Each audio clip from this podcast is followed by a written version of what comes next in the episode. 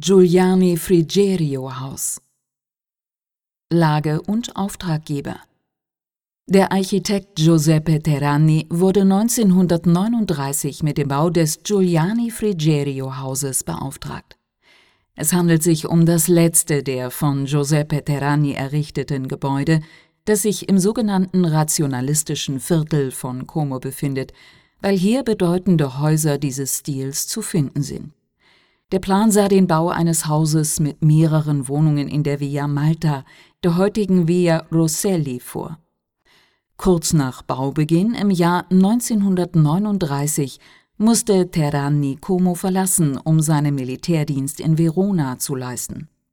Trotzdem gelang es ihm, die Arbeiten dank eines regen Briefwechsels mit seinem Freund und Mitarbeiter Luigi Zuccoli zu überwachen. Allgemeine Merkmale das Gebäude erstreckt sich über vier Stockwerke und besitzt ein Kellergeschoss. Die Struktur ist gekennzeichnet durch das klassische Quaderschema, denn die Wohnungen liegen auf leicht unterschiedlicher Höhe gegenüber den Stockwerken selbst.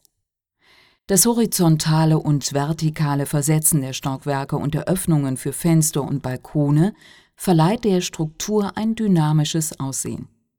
Der Dynamismus der Fassaden wird noch betont durch die nach hinten versetzten Fenster, die einen Kontrast zu den hervorstehenden Teilen der Balkone und der Rahmen für die Sonnenmarkisen bilden.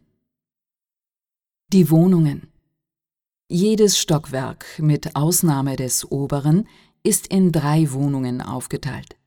Die zwei nach Norden ausgerichteten und auf derselben Höhe liegenden Wohnungen entsprechen der Oberfläche eines Quadrats.